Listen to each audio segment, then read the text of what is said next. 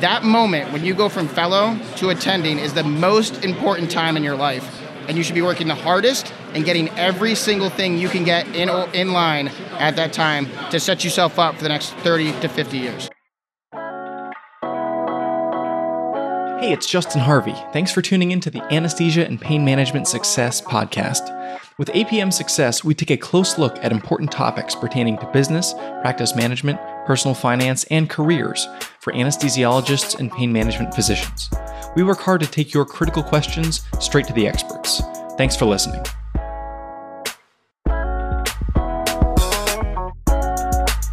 Hello, and welcome to episode 182 of APM Success. We have another live on site interview happening here with Dr. Anthony Giuffrida. Dr. Giuffrida, thanks for joining. Of course. Thank you, Justin, for having me. Uh, so we're here in the Alto Bar at Caesars Palace at the NANS conference, and uh, there's currently a Niners Seahawks game happening in the background. So if you hear a bunch of ruckus noise, that's what's going on. But I'm here to be talking to Dr. Giuffrida about his involvement in something called Doc Nation. So back in episode 122, if you want to check that out, apmsuccess.com slash 122, you can find the first conversation that we had. He started essentially what is a physician agency where he observed the way that professional athletes interact with their agents and the things that they negotiate on behalf of those athletes. And he thought, why can we not replicate this model for physicians? And I, as someone very passionate about helping doctors be as well positioned as possible in negotiating employment agreements and contracts of all kinds, naturally, I gravitated to this idea. So, Dr. Giuffrida, for our listeners, why don't you just refresh us on what is Doc Nation? Yeah, I think it's perfect that we're doing this interview uh, during a football game. Yes. Because that's where I got the idea from. Uh, a lot of people say, wow, this is great. This is so good. How did you get the model? I said, well, I, I really had the idea 10 years ago in med school. I said, why don't physicians, when I was first getting my first look at like residency and all this stuff that we all had to do ourselves, I'm like, why don't physicians have representation? Why don't we have someone that helps us navigate these waters? You know, we're we're good at medicine. We're good at being scientists. We're not really good business people. That's not our forte. We're not good negotiators. We don't even know what we should be negotiating. I actually met about two and a half years ago now. I met a current NFL agent, and I went up to him and said, "Hey, tell me why this is a dumb idea." And he said, "That's the best day I've, I've ever heard." He goes, "I'm, I'm all in. I would rather do that than work with NFL players because doctors are a lot less crazy, if you will. Um, and there's are, a lot more of them. There's a lot more of them. So, so the revenue uh, in, in salaries is a lot more for combined for physicians than it is for athletes. So that was the point where I said, all right, I'm going to do this. I'm actually going to stop getting it out of the idea box and see how to get this off the ground. Um, and it took about a year, uh, a few iterations of different partners who really wanted to get involved. We finally hooked up with uh, Justin and Reed from Physician Thrive, and uh, my other partner Neil. He's a rep that that many people may know. It, it really took off, got off the ground, and we've gotten to the point where we're having a monthly webinar talking about the issues at hand, and we've started signing up members to join the nation and also start negotiating contracts for physicians. One of the ideas that you and I have discussed is physicians need to understand their value when participating in this conversation. And it's part of my quasi conspiracy theory hypotheses that all of the forces of medical education conspire to keep doctors in the dark about their value. So, how do you educate either your clients or even your friends about the value that they have as physicians? Yeah, I think that's great. I talk about this to fellows a lot too. Know your value, know your value. It's a, it's a hashtag we use all the time. And it's funny you said keeping doctors in our dark. Our last webinar was called Doctors in the Dark what the hospital administration don't want you to know. And a lot of that is, so I akin it once again to athletes. Without the players, there is no game, right? You can have the best stadium in the world, you can have the best fans in the world, you can have the best local in the world, you can have the coolest jersey in the world. Without Tony Romo, without Ezekiel Elliott, there is no Cowboys, right? Without physicians, there is no game. You can have a great OR, you can have the coolest C arm, you can have the best hospital rooms. Without physicians, there's no game, there's no healthcare. And at this point, physicians are the last ones to be compensated properly. And actually, as we all know, on January 1st, we've been cut by CMS about 4.5%, depending how you look at it. So that's why I say know your value, is just know that without you, there's nothing. A lot of people say, well, I get my pro fee and they get the facility fee from, let's say, a procedure I do. No, there's a lot more that goes into that. That patient's getting physical therapy they're getting DME, they're picking up medications from the pharmacy. All of this, the hospital is making money off of. You don't see any of that, right? All you did was a procedure and you got your pro fee for that, which usually the facility fee is 10 times the pro fee. And then all those ancillaries as well, you're not seeing any of that. That's know your value. The other thing about knowing your value is knowing your your worth to ask for what you want. I think a lot of us are afraid of that. This is this is the situation I see all the time. Dr. Smith, let's say, is getting a new job at Hospital X. CEO of Hospital X says, "Here's your contract." Dr. Smith takes it home, gives it to his friend lawyer buddy, right? We all have a lawyer buddy that we looks at our contracts. Lawyer, we don't even hire them, right? We have just this is how bad doctors are at this. And then our lawyer buddy says, "Hey, these four things you might want to have them look at." You go back to CEO and you say, "I want these four things." And CEO says, "Well, Hospital X, this is standard. You can't negotiate." That is the biggest BS ever. Everything's negotiable. That's what I've learned from the negotiators that we have on our team. Everything is negotiable. There's no such thing as a non-negotiable term. And but us as physicians sitting in front of CEO, especially fellows or new physicians coming out, are scared. We're like, oh, okay, okay, sorry, sorry for asking. And then we just sign the contract. And then three years later, we realize that we have a five-year non-compete, and we're getting raises of two percent a year while inflation's going up seven percent, and we're stuck in a job that we don't enjoy. But we have a five-year non-compete, three counties wide. We can't move our family. We've already invested. We're already so far into debt, we can't stop working and that's how we kind of get caught. So just know that you can negotiate these terms. You can get your fair worth, and we can help you with that at Doc Nation. That's the whole point of it. One of the real challenges I see is the stark recalibration of mindset required for fellows who are used to, especially in residency, it's like, don't rock the boat, show up on time, do what you're told, don't be a problem, and like ask for forgiveness if you're gonna ask for a day off for some like extreme personal emergency. And you are so far down at the bottom of the totem pole, you have this self image that is much more as a replaceable part than a valuable contributor. And it's not really reflective of the service you're providing. But the problem is, when you finish training, that that mindset that's been hardwired over the previous three to six years, it's still around. And at that point, when you're signing that first contract, that mindset is going to cost you a lot of money if you don't recalibrate it in time. So I could not agree more emphatically with what you're saying. Yeah, I agree with that. I tell all the fellows out there that your biggest jump and oh, that's a that's a huge run by Christian McCaffrey. So you might be able to hear me. Um, I tell all the fellows out there that your biggest jump in your career isn't from college to med school, isn't from med school to residency, isn't from residency to fellowship. It is fellowship to an attending, and it isn't even close. That's I totally agree. That is the most important contract you'll ever sign. That next six months, your first six months of being an attending, is the most important time in your career. You're in debt. You've given up your 20s. You've sacrificed your family life. You've missed weddings. You've missed birthdays. You may have put off getting married. I've heard all these stories. That moment when you go from fellow to attending is the most important time in your life. And you should be working the hardest and getting every single thing you can get in, in line at that time to set yourself up for the next 30 to 50 years. something that you shared about one of the fellows with whom you're working. I really like the, the way that you communicated this, and I want other listeners to hear this. You want to be working with a practice and with prospective partners that are vested in your success. That want to not only do they they say they want to see you succeed, but they communicate in such a way that it is obvious that they're telling the truth. And furthermore, you can follow the money, the economic arrangement that you're entering, to conclude that it that it is real and true. So, can you talk a little bit about that? Yeah, I think it's funny sometimes when I talk about Doc Nation, you know, I am an employer as well. I run a private practice, I have fellows, I have junior attendings, and I talk to them all the time how you have to be successful for me to be successful, and vice versa. So it, it really is a team effort where if they fail, we all fail, or if I fail, they fail. And I, I am pretty hard on people when they're first starting because I need I think they need that in order to really understand how difficult that first six months could be. But I incentivize the people that I hire as well. I like to get them what we call an EBIT model very quickly. The first year is really a base salary because I don't want them to worry about that. I want them to worry about getting their mindset right, knowing how to see patients, no more safety net. You're on your own. You're doing these procedures on your own. You're seeing, you're making the final decision. I'm not standing over your shoulder saying, ah, you know what, I think we should do this.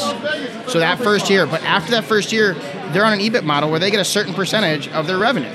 So the, the harder they work, the better they do, they make more money. And I think that's how a lot of people work better in those situations.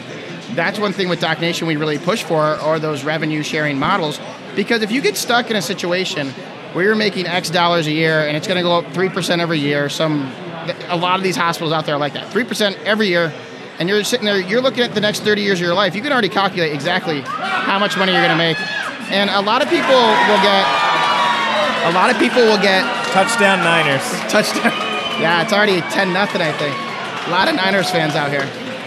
But a lot of people will get kind of burnt out very quickly because they have nothing to really play for. It's just Groundhog's Day. Get up, see some patients, go home. Get up, see some patients, go home. And they lose that that itch of why they wanted to become a physician to actually help people and actually do something. But when you're incentivized to do that, you do a better job. I, I believe you do a better job at doing that. So, talk about how does Doc Nation currently exist, and how do you hope it's going to develop and grow over the next 12 yeah. to 24 months? So, the way Doc Nation exists now is we have basically it, it, people are like, wow, what a great model. Where did you think of it? I was like, I, I didn't think of it. I just took it from the model that athletes use. And the way it works is twofold. So they athletes have a players association. So we have the nation we call it, which there's a membership fee once a year, and that goes to us hiring our lobbyists, hiring lawyers that are in the vested interest of the whole nation, of every physician in the country. I would like every physician in the country to be in the nation. Uh, I think that's one problem we have is a lot of physicians are a lot of infighting. We need to get together on one side. This is what athletes did. They have a players association. Everyone is in the players association. That's why were they able to get their revenue sharing from about 10% in the 80s, the 70s and 80s, to 50% now. Our revenue sharing in healthcare is 9%. We want to get that to 11%. That's our goal. So you can join the nation. All you got to do is go to docnation.com. There's a button that says join the nation. That's the first level. The second level is if you want us to negotiate on your behalf, you send us an email, team at docnation.com, or we will actually send everyone an email that signs up for the nation to see if people want the negotiating tools that we have, and we can take it to the next level where we're doing your negotiations, we're handling your financial advice. We always, the joke is that if you need a dog walker, we'll find you a dog walker. Like this is what the athletes get. We take care of your life. You worry about being the best physician you can be. That's all you have to worry about. You went to medical school for four years to learn how to be an amazing doctor. You didn't take one class on how to negotiate. You didn't take one class on financial advice. We didn't even take a class on how to do our taxes. So we take care of all of that for you. And that's the second level of the nation where we basically take care of everything negotiating salary, financial advice that you would need during your time that's all off your mind. You know that's taken care of. There's a lot of interaction between us and you. We don't just do it roguely. We ask you, do you want this, this, or this? Option A, B, or C. mean, you could have a lot of input as much as you want, or you could just tell us, I trust you. Um, do it. So that's that's the second thing. And in order, you don't you don't have to pay anything up front to get involved in that. You just say, hey, I'm interested in meeting with your negotiators. People say, oh, Anthony, you're so good at this. I don't know how to negotiate. I'm a physician. I don't know how to do financial advice. I, I, have guys in Doc Nation that do all that stuff that that's their specialty and let them do it. So you get a first meeting just to talk to everyone, see if it's right for you. And then the only way that Doc Nation makes any revenue off of that is if we make you more money. So it won't cost you money out of your pocket. You just we just there's a percentage of whatever the negotiated contracts are. So that's the other thing. You know, we're not trying to be another drain on physician salaries with Doc Nation. We're just trying to, you know, push that forward and get your salary higher to where it should be. And I told you this before we started recording, and I stand by this. I think all physician salaries, if you do the math on where the healthcare is, should be three to five times what they are right now. Everyone across the board. Pediatricians, neurosurgeons, oncologists, everyone should be three to five times where they are, and not a 3% bump every year. One of the ideas that you and I have discussed is that of the replacement value of a physician. And I think helping the doctors understand the mindset of the employer can be useful in empowering them to have that conversation about compensation, whether it's preliminarily or in terms of a raise. So, talk about replacement value and help physicians understand how is their employer thinking about their role and how much is it going to cost them to have to get a new doctor in that role? Yeah, so it, it's very interesting. I learned a lot. We're actually having our next webinar, uh, which is the fourth Tuesday of every month. Our next webinar is with a former hospital administrator who is not in that role anymore and is okay. We're actually calling it we're, we're, we're calling it pulling back the curtain because he's going to tell us everything. The replacement value, what that means is how much does it cost to replace you? It's it's very expensive, and I think hospitals don't want you to know that because they don't because then you could use that as leverage. The cost to replace a physician is one, let's just start at the recruitment. They have to get a recruiter to find a physician. Two, the training. You have to learn the new system. Just learning a new EHR system takes time and costs money. Three is how long it takes that new doctor to get busy. I don't think a lot of people know this. In the world of spine surgery, let's say, doing five to six spine surgeries a week is very good, right? You won't get up to that level if you're coming out of fellowship as a spine surgeon for two to three years. So that lost revenue for that hospital, they're still paying you the same salary, but you're not doing five to six spine surgeries a week until two to three years out. So that's another part of your replacement value is how much they'll lose having the new person get up and running. That's one thing that Doc Nation really does to try to negotiate the contracts higher is we say, hey, we understand the replacement value for this physician might be $500,000. We want 20% of that a year. We want $100,000 at a year extra for our, our physician. And a lot of times the, then they'll meet somewhere in the middle. Once they know that we know what these numbers are, the, the CEOs of the hospitals kind of perk up and say, these guys know what they're talking about. They're not going to back down. That's the other thing is, is you're not the one negotiating. You're not even in the room. It's it's we send these guys in and, and you don't have to be the bad guy. Right? You have to work there eventually. You don't want to be the bad guy. You want the CEO to be your friend. Right? You're going to need help eventually with something. We're not going to back down. We know what that value is. We use calculated real numbers. They know those calculated real numbers, and we decide on a number somewhere in between that you should be compensated for largely. So, for listeners, we talked about a few different things, and I want to post applicable links. So, if you go to apmsuccess.com slash 182, we'll link to the DocNation website, we'll link to some other resources that Dr. Giuffrida has mentioned. What other sort of considerations are there as relates to the conversation at hand? Considerations. What else should fellows need to know, or what else, what other ways are there to look at this discussion that you feel like they're currently or even just early career attendings that they're currently disempowered and they need to have certain ideas like either shared with them for the first time or reinforced in order to put them on an equal footing. I think one of the best things uh, that I've learned from having fellows is that fellows are pretty smart. They know their stuff, especially when they get passionate about one thing. A lot of times you can be you can be teaching you're attending a lot. I learn a lot from my fellow. You know, I, I always say it's a bad. You're not a good mentor or attending if you think you're right all the time because first of all, you're not. You're wrong sometimes, and you have you have a lot that you can learn from a fellow. I love having a fellow. The amount of journal articles I have to read now, because we have a journal club, I, I probably wouldn't be reading that much. So I think just be confident that you know your stuff. You don't probably know the vast, as wide of a spectrum as your attending does, but there are certain pressure points where you might be more passionate about and you might know more about a certain procedure or a certain disease process. So be confident in that. Have some references and talk to your attending about that. And they should be open. That's so this is my plea to attendings is to be open about it. Don't just say you don't know what you're talking about or go look it up. I hate that. Go look it up. No, why don't we go look it up together? I, someone asked me a question I don't know the answer to. I'm like, let's look it up right now together. We have the internet in our pocket. Why would you not, you know, look up some articles right then, right now, and both of you learn something? So I, I think fellows can push the attendings just as much as attending can push fellows. And if if and even after you're a fellow and you're a junior partner, let's say, same thing with your senior partner and junior partner. You know your stuff, so be confident in that. That's the biggest plea I could say to, to fellows is is don't get disenfranchised by the older guard out there. For physicians out there that want to get in touch with you, what's the best way to do that? Personally, probably through LinkedIn or Instagram. On LinkedIn, just Anthony Giuffrida, you'll find me. I'm out of Fort Lauderdale. On uh, Instagram, it's at Dr. G Sports Spine. I, I look at all my messages. I, I will respond to you. I got a lot of messages on LinkedIn, so it might take a little while, but I, I do look at them all. Through DocNation, the best way to get in touch with us, if you don't want to, you know, hit the join the nation button and you're a little skittish about anything, if you send us an email at team at docnation.com, we'll get back to you there too. And usually, I, one of us will look at that. It's not always me, but someone will look at that, and we can set up a meeting. If you say, "Hey, I want to speak with Dr. Giuffrida about this," then it'll definitely get to me. But honestly, my whole team is very, very good, very knowledgeable on all this. Cool.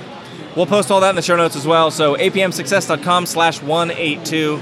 All Dr. Giuffrida's info will be there. We'll wrap it up there. Dr. Anthony Giuffrida, thank you very much for joining us today on APM Success. Awesome. Thank you very much for having me. If you liked what you heard this week, head on over to apmsuccess.com, where you can find more content and free resources to help you build a successful career in anesthesia and pain management. If you wanted to leave a review in iTunes, I'd also really appreciate it. Thanks for using some of your valuable time to join me today on APM Success.